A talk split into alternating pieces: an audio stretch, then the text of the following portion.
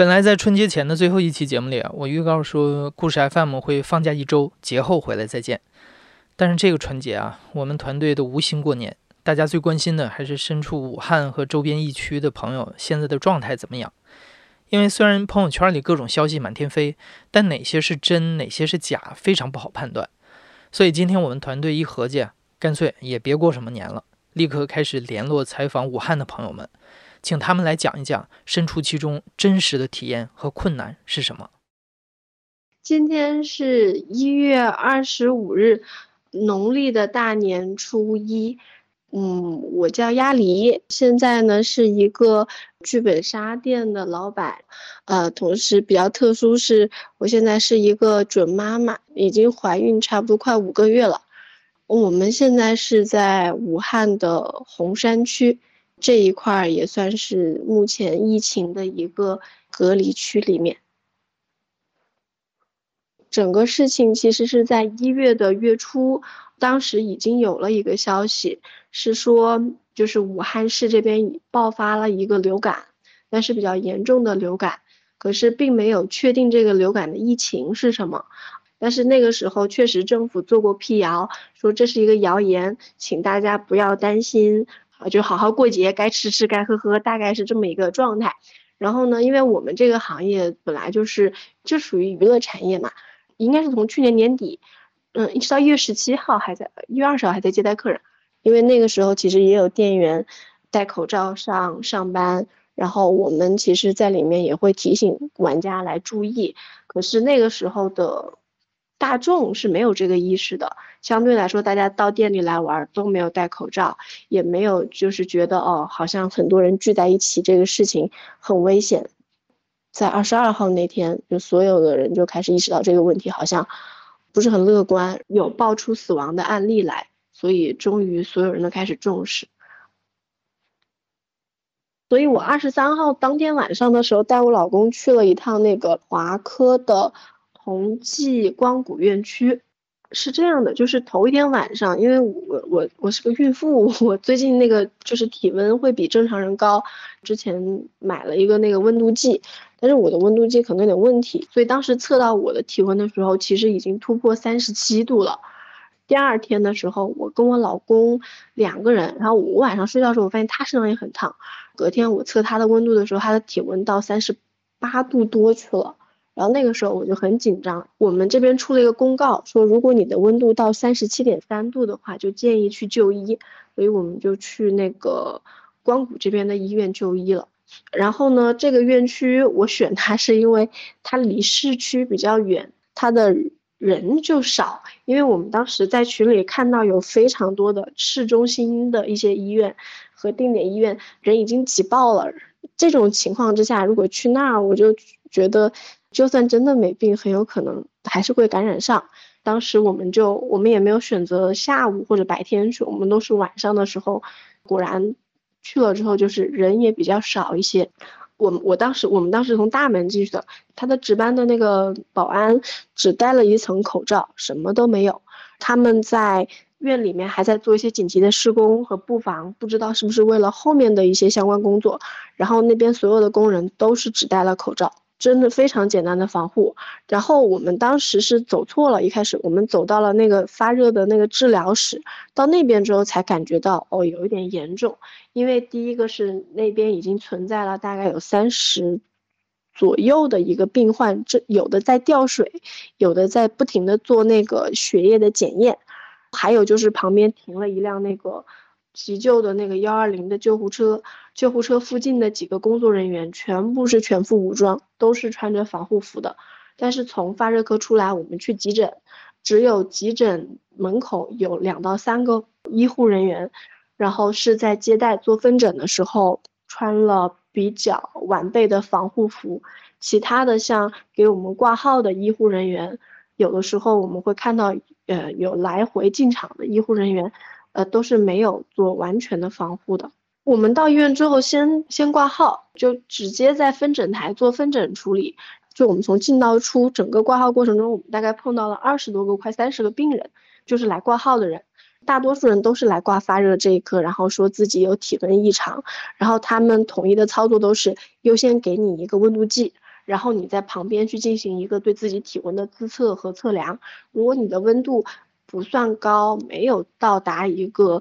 比较明确的高值的话，他就会问你你要不要做下一步的检查。要是你也觉得没有并发症，比如说没有咳嗽。没有咽喉疼痛，没有呼吸困难等等这个状况，包括医生看你的这个身体状况，他就会说建议你就回家了。像我老公是三十七点四度，就是温度比临界值稍微高一点点，然后医生看他的状况就会跟他说建议他到武汉的五医院去做检测。他说他们这边现在目前只收治确诊病人，就是他现在连疑似都算不上。如果到这边来的话，有可能就直接一定会被传染上。但是这个确诊的动作在这家医院却做不了。我我后来去查了一下，我的温度只有三十七度，哦，所以当时其实去了之后就是量了体温而已。当时我们去的时候大概是八点多，晚上八点多，我不知道是不是医院的人手当时确实已经不够了，还是有其他的调配。他们我们看到的是不到十个人的医疗团队要对付三十多个。已经确诊的病人，还有一部分病人要反复的来挂号，然后来去问诊。因为我们去的已经是定点医院了，而且同济医院在武汉属于三甲，它是一个级别非常高的医院。呃，讲道理，这类医院在我们国家的医疗配置里面，它的床位资源、医护资源，还有它的科室资源，都应该是顶级的。但是就是在这种情况之下，也感觉他们在夜间的这个诊疗的过程之中，抽调不出过多的人手来。他们转诊又没有专门的隔离车，或者是相关的这个救护车，还是要你自己去。但是实际上第二天开始，整个武汉就已经没有公共交通了，啊，所以大家如果要去医院的话，全部得靠自己。所以我们后来就选择我们没有去，然后我们回家里来。反正现在一直都在观察，我们我们的状况还还可以，没有什么其他的并发和出现意外的情况。我个人其实最担心就是，就是整个的孕期我接下来该怎么走？因为我目前二月月中还要去医院去进行这个相关的产检，然后也就是说无论如何还要去一趟医院，因为你不知道如果遇到了像交通进行的状况，后面对于一个孕妇来说，本来她去医院就是一件很高风险的事情，在接下来的这个。嗯，生产，然后包括他如果遇到一些意外的话，家人包括医院怎么去进行？第一个是病毒的隔离，第二个是他的这个生命的维护。这个事情的话，对于每一个每一个即将拥有小宝贝的母亲来说都是非常危险的，这这是第一个担心。然后作为家庭来说，我们现在。对于物资啊什么的东西都不担心，但是最担心的事情是这个疫情会在什么时候结束？因为现在的状况其实相当于武汉市就失去了生产能力，所有的公共场所、学校、公司其实都是没有办法再正常的去运转跟经营的。啊，说白了，我是一个店家，我还得交房租，但是我们这段时间很有可能我们连经济收入都没有。那在这个状况之下，如果一直持续下去的话，我们也不知道这个产业或者整个的这个社会经济会撑多久。嗯，我其实最担心的就是到时候这样的长期的情况之下，产生一些群众的过激情绪和过激行为，然后这个就会特别危险。还有一个就是我们不希望看到太多的谣传，因为这个东西大家有的时候在网上可能就是随便。就是一看一个什么事儿就转了，然后就就到处发。其实这个事情对于我们本地人来说压力很大，因为比如说之前说的那种什么，有人死在路上了，然后死在医院了，然后是没人管呢。其实这些事情都是很假的事情，因为医院其实我们去了，就是现在来说，它虽然它虽然它虽然压力很大，但是相对来说并没有出现大家观念中那么失控的情况。所以就不要给太多人造成心理恐慌，特别是那些还在家里做隔离的人。那这个样子的话，大家真的会失去对这次疾病的一个信心吧。我在武汉二十一年了，我二十一岁，户籍不是武汉，但我已经相当于是武汉居民了。我昨天两点钟才睡，所以我今天。呃十一点钟才醒，然后醒了之后。我叔叔就说让我给我爸爸做饭，因为我爸他出去去医院了嘛。然后我大概十二点钟开始给他做的饭，中间跟我爸又吵了一架。他一回来就把口罩摘了，我就跟他说：“我说外套要要消毒。”然后他说他现在他说他现在做一下。我说你是你的衣服上面有脏东西，就是你你才从医院回来要消毒。然后他觉得我在我在嫌弃他，然后就跟我吵了一架，说我饿都要饿死了，你我饭都还没有做好就要给我消毒。然后我就说我这已经在给你做了。在十九号的时候，我跟他打电话，我说外面的情况有点严重了，你要把口罩戴上。嗯，因为他是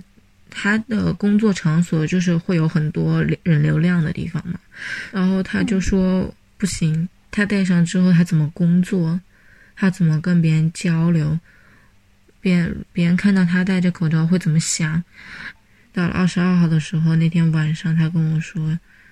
说他有点感冒，医生跟他说的是让他在家里休息，就是，就是，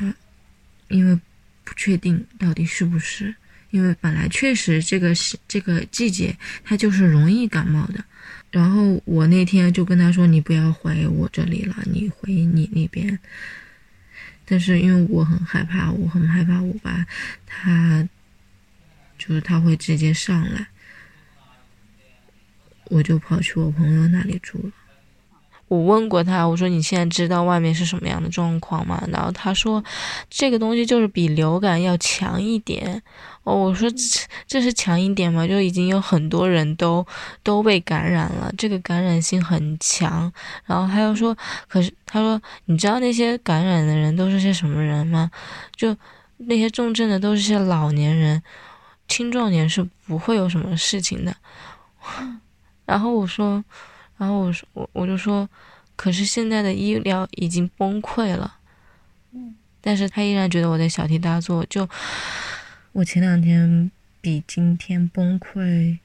就崩溃好几倍吧。大概在二十二号的样子，就还没有封城，封城的头一天晚上，我我我母亲给我打电话来说，说叫我们不要回去了，叫我们就。他说：“嗯，你们就在武汉过吧，不要回来了。嗯，你们就算回来，我我们也不见你们。”就这句话，其实真的还挺是，嗯。他二十二号打完针，他二十二号晚上打完针，嗯，就退烧，就是他本来是低烧嘛，然后然后就退了，退烧了，然后二十四号。除夕那天就没有什么症状，不知道未来会发生什么。如果就这样子，呃，消了，可能就好了。那如果会有恶化的话，我其实我也不知道该怎么办，应该是做居家隔离。但是现在我发现有很重要的一个问题，就是外面已经药店是关门的。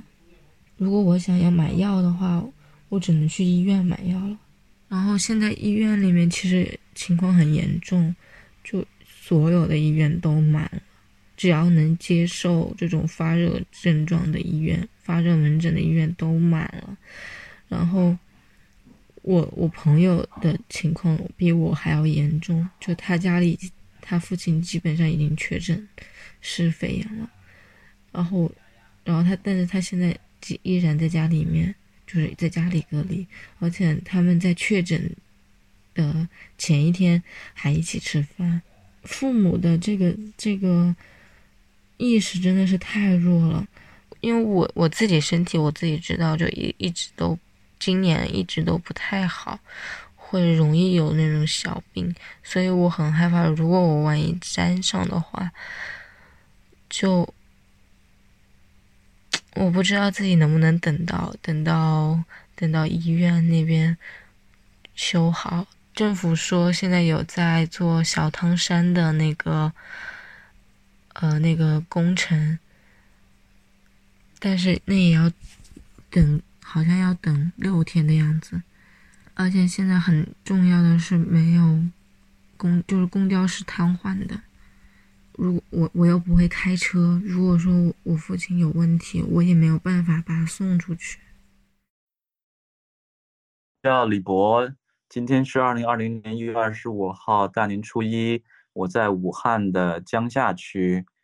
然后武汉一直在下雨，最近几天，呃，有点冷。呃，我是辽宁人，然后我去年八月份之前一直在北京生活，女朋友本来也在北京工作，但是她各种原因吧，然后就被爸妈逼逼回来，逼逼回武汉来了。那我就是觉得说，那也不想异地嘛。因为我的工作是是剪辑师，我可以在家里就工作，所以我就过来了。就为了爱情，抛弃了北京，然后那个我爸妈因为在北京，我也不要了，然后就就跟着女朋友就过来了。去年的八月底九月初，因为我其实本来最开始买的票就是除夕那一天早上到北京的，因为我记得急转直下是好像从二十一号开始的嘛，我就是注定走不了的，因为我的票就是二十三号的。我现在自己一个人是因为。我跟他没认识多久，然后我也不认识他家人，所以他是自己回去过节了。然后他爸他跟他家里人在一块儿，然后很无奈的就剩下我自己了。因为二十二号的时候，我女朋友就是突然有一天，就他也有点感冒，当时那我自己也很危险嘛，怕影响爸爸妈妈嘛，就票就退掉了，就那就很早也没算很早吧，就是二十二号就决定了。当时其实做了一个不太明智的决定，现在回头看是这样的，就随着。这几天大量的就是补这个知识哈，然后看一些大家的扫盲的文章。就当时其实我我我是有一点慌，然后我跟他商量说，那你要不要跟你家里人去，呃医院先排查一下？但是他跟他家里人当时他还在黄石，然后到了武汉，因为他们是在武汉过年，他们去了武汉的，也不是一个很大的医院，那人也是很多。然后呢，医生就说：“那你又没有，他当时就只有有一点点咳，然后也没有发热，只是可能嗓子有点发炎，啊，所以就很快就医生就打发回来了。对，但是但是回头看那个是非常不明智的一个一个选择，因为就是那有可能就在去医院的时候就被感染，那是也也也是非常麻烦。就理论上说，他们一家人也也是需要隔离的，因为去过医院。”我现在自己一个人隔离在家，然后带着两只猫，还有，呃，一个扫地机器人，这是我们家唯一能动的四个东西。二十八那一天去过一次超市，然后就有三天没出门。然后昨天晚上，我觉得我的整个人的情绪是一个，我情绪开始出问题了。然后我本来就是就是很长时间的抑郁，然后焦虑，然后我我其实一直都在看心理医生，我看了五年的心理医生了。就我知道我自己是一个对情绪问题比较比较容易被情绪所影响的一个人，就就性格比较敏感的人，他会有一种什么什么心理学的名词，就大概就是你可能也也有一些创伤，刷太多了啊，人会强迫的自己不停的刷，然后很焦虑，然后再加上我又是一个人，没什么人说话，就昨天我我跟我的工作伙伴。呃，遇到一点点问题，然后整个我整个人状态就特别不好，然后晚上的时候跟我女朋友打电话，然后聊的也很不好，然后今天早上我就看到有人发那个心理学的文章了，就在这个时候大家怎么去调整自己的呃，先保证这个心理心理健康的这个防护吧。我是从今天早上开始制定了一个我每天的一个详细的一个作息表，然后但是执行的不太好了，比如我我我会做一点。开着 Keep 做一些 Hit，然后做了十几分钟的 Hit，然后今天就是人生第一次注册了一个 YY 哈，尝试直播了几下，当然没有什么人哈，有那么几个人，但是呃就是那做一个小小的尝试跟调剂吧。我觉得我我我觉得我需要跟人说话，需要跟人交流，然后呃。明后天可能去看一下食物，周围的超市是不是还开门，然后补充一点食物。我现在还不太确定，就是我家里周围的呃对超市啊，它具体是怎么样的。因为我二十八号那天去，呃，就二正月二十八那天去了超市，我就再也没出门了。然后我现在的食物，我觉得，嗯，就是当然就没办法说什么营养很均衡了哈。但我有很多大米，我的大米。能保证我饿不死，至少，嗯，比如蔬菜，然后蛋白质这些东西，可能就只有几天的这个补给。那我那我只能，比如明后天或者是过个两三天，我就一定是要出去买东西的。我我刚才早上还跟我的朋友讲，我说这个就他们都劝我来囤一点食品嘛，那我我就觉得说，这个人流限制没问题，你的物流没有必要限制吧？就是超市正常该进货进货，但我只是这个这个自己去，我的判断哈，但是我不知道它到底准不准确。其实其实客观讲或者是理性讲，这个以它的严重程度，就可能还会很久很久，对吧？呃，今天是二零二零年一月二十五日，我叫 L，我现在在武汉市，在我自己的家里。我已经从疫情发生到现在，基本上没有出过家门，每天就对着电脑，然后对着手机，和两个最亲近的人，每天只能在这样子的环境下关注着外面所发生的一切。我叫 Black。本科是在湖北读的，后来呃研究生的时候是在武汉读的，所以说嗯我在武汉也生活了有几年的时间了，并且我的女朋友也在武汉，嗯现在我是在呃疫情爆发之前就已经回到了老家，但是我的女朋友还在武汉那边，她在那个疫情的最中心，应该是一月二十号，这个网上出现了这个大面积的铺天盖地的去。认识到这个疫情的严重性，在这之前，其实对于武汉人来说，没有什么很大的区别。大家知道有这个疫情存在，但那个时候说的是不会人传人，所以没有有那么那么高的那个警觉度。那个时候我们也是很正常的，该该生活生活，该准备过年。然后那段时间也经常的在吃年饭啊，怎么样？大家其实或多或少会聊一点点，但是并没有把它当成一个很严重的事情。当时我是十九号和二十二号和我的同事约好了一起去重庆旅游，然后十九号那一天的飞机飞过去，二十号早上一睁眼的时候，整个就不一样了。这个手机上面、微信上面，所有人都在说这件事情。然后那一天开始，从重庆出门以后，所有人都开始戴口罩了。反而我们那个时候两个武汉人，我们手上是没有没有拿口罩的。那个时候就一下子就觉得。很可怕，因为你作为一个武汉人，突然之间在重庆那个地方，你不敢说自己是从武汉来的。我们只是在路上，就是买东西的时候，在刷自己的那个会员卡的时候，被那个店员知道了我们是从武汉来的以后，那个眼神突然之间就变了，然后我们就会发现自己变得像一个瘟神一样了。那段时间也很密切的在关注自己，经常的就是摸一摸额头有没有发烧，这因为很怕会回不来。二十二号那天晚上的飞机回来，然后那天晚上之前的好几个飞武汉的航班都取消了。那幸好我们的那个航班还没有取消。然后我们回到武汉来了以后，二十三号到了家以后就封城了。特别庆幸，幸好在这个时候回来了，不然真的是连连武汉市可能都进不了。后面的所有航班全部都取消了。我跟他已经谈恋爱四年了嘛。我是今年的七月份毕业，我们就准备在毕业了之后就举办婚礼。我们北方这边的习俗就是，呃，在正式婚礼之前会有一场订婚宴。我们是把这个时间定在了呃今年的一月三十号。我们的订婚是很早以前就已经定好了，本来是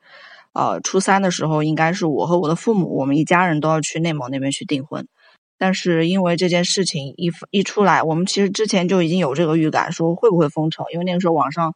铺天盖地的这方面的信息都有。但是我们又觉得不要去因为一个还没有发生的事情去改变我们的太多计划，所以当时也没有说就说去考虑这个订婚要不要延期或怎么样，一直到。封城这件事情一发出来，我们就相当于飞机飞不了了，就所有航班全部都取消了。这方面可能是我的未婚夫那边，他们可能更麻烦一些，因为他们要通知亲人。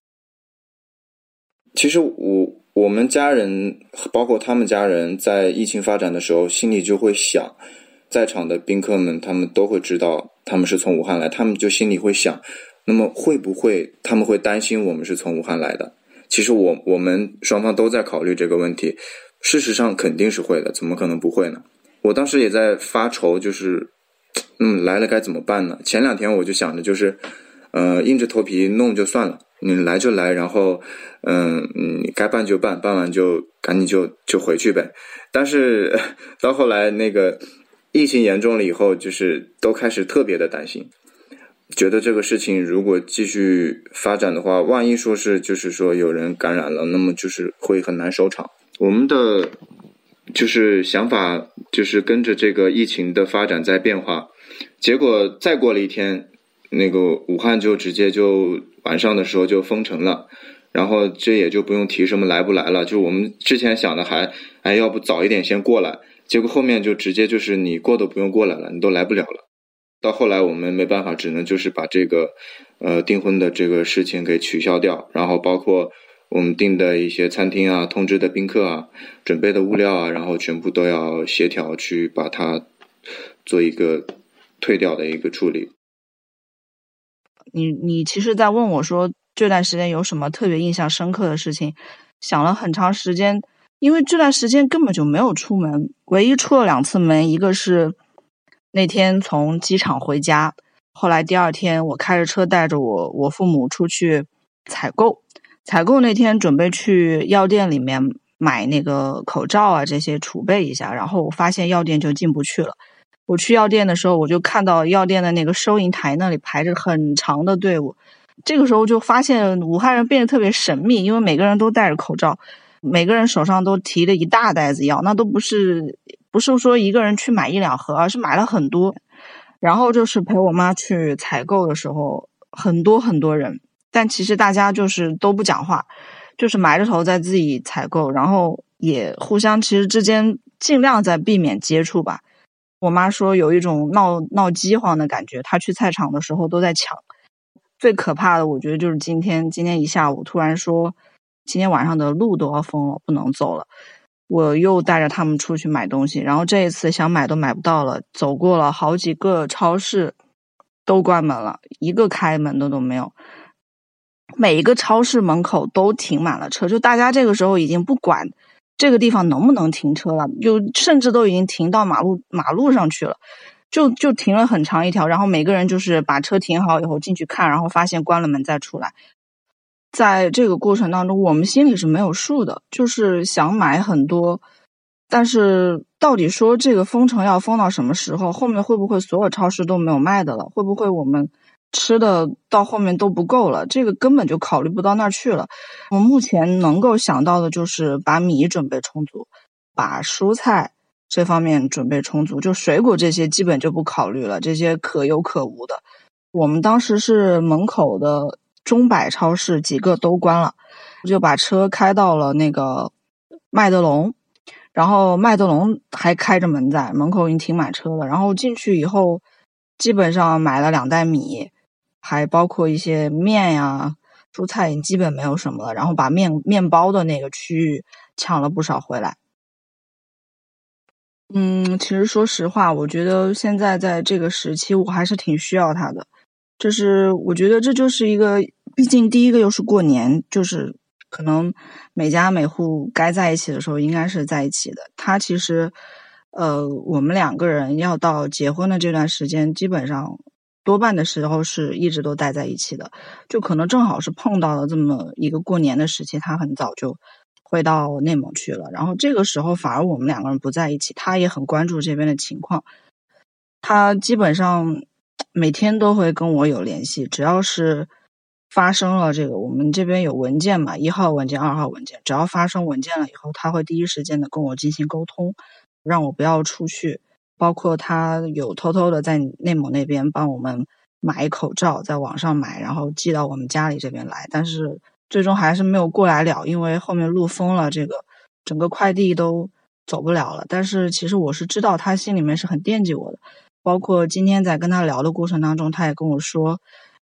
到时候武汉解禁了，我会第一时间回去陪他。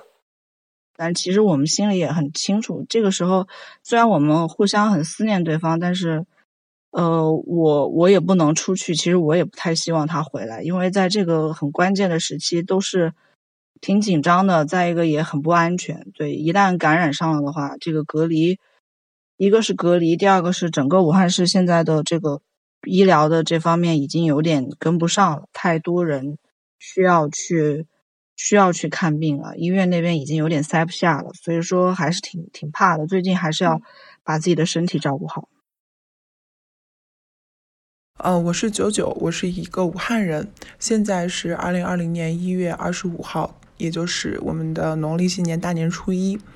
我现在人在外地，就是不在武汉市。我现在的工作是广告策划，我在大学读的专业是临床护理，并且我有护士资格证。一月初的时候，我就已经知道了政府有发布新闻，就是有一些可疑的肺炎的情况。但是那个时候我们看到的就是有限人传人和可防可控，这个是我们一直看到的一个东西。然后所有的我身边的武汉的朋友都没有在意的，说是戴口罩的什么的几乎是没有的，也没有觉得就是它是一个传染病，就是甚至没有意识到它是一个传染病。可能最大的认知就是可能是个流感。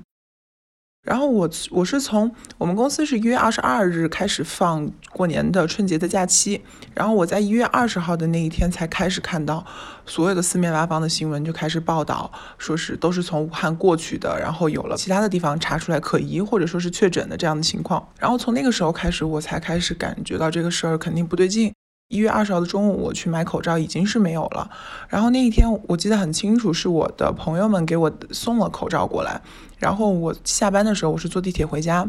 我在坐地铁回家的时候，我们的安检人员他们是完全没有戴口罩的。这是一件很恐怖的事情，就是地铁的安检人员，他们每天进出的人是非常的多的，但是没有一个人是戴口罩的。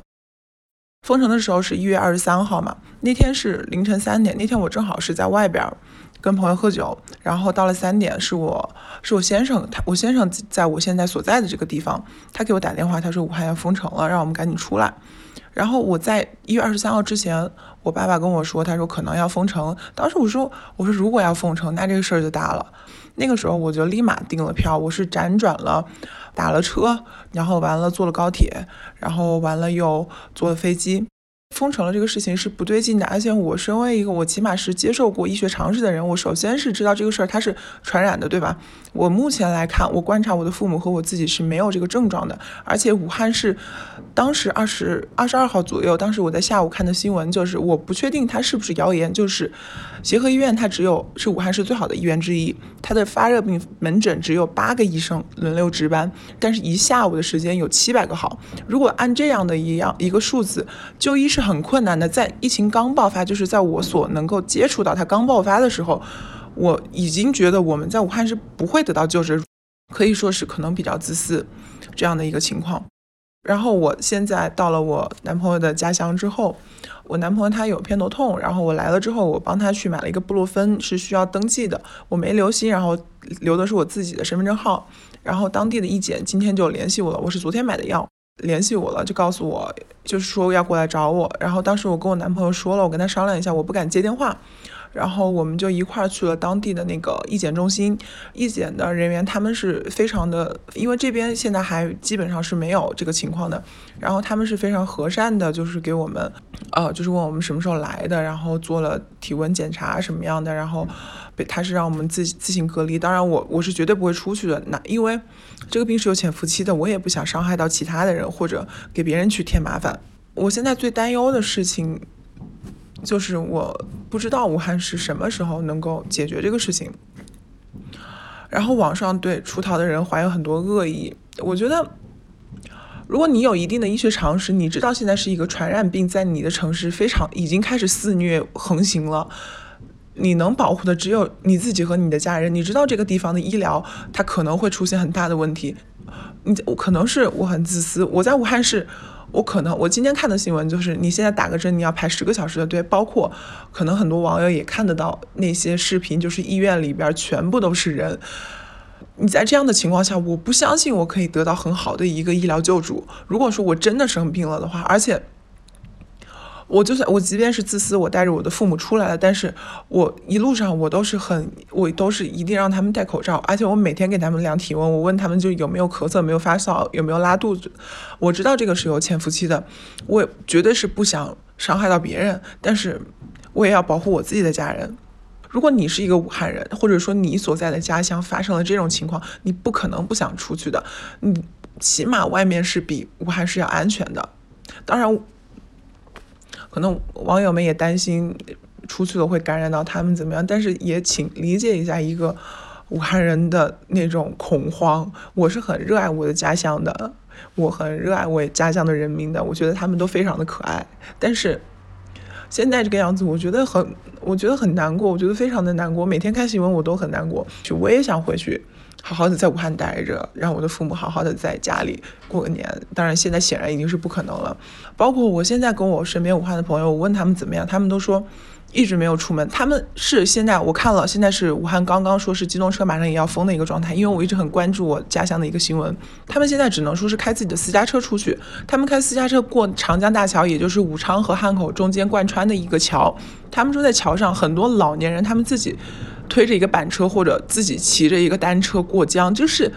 很可怕的一件事情。他们没，他们如果自己没有私家车的话，他们前面几天甚至没有办法出门。他们如果生病了的话，去医院怎么去？特别是小汤山现在建的是菜点，如果说在没有班车的情况下，城市里面的人他们怎么去就医？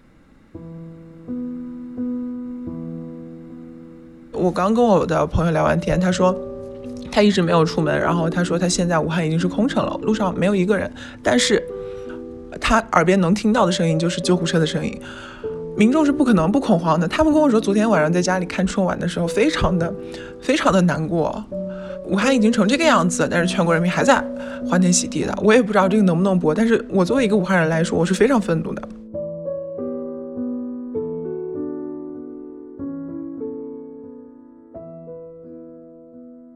听完今天的这些声音之后，如果你也是人在疫区，而且也想讲一讲自己的故事和感受，欢迎到故事 FM 的微信公众号后台回复“武汉”两个字跟我们联系，我们会持续的关注疫情，把你们最真实的感受和需求传递给大家。你现在正在收听的是亲历者自述的声音节目《故事 FM》，我是主播艾哲。本期节目由梁科、刘豆、野捕、林峰和我制作，声音设计孙泽宇。感谢你的收听。祝你和家人平安健康。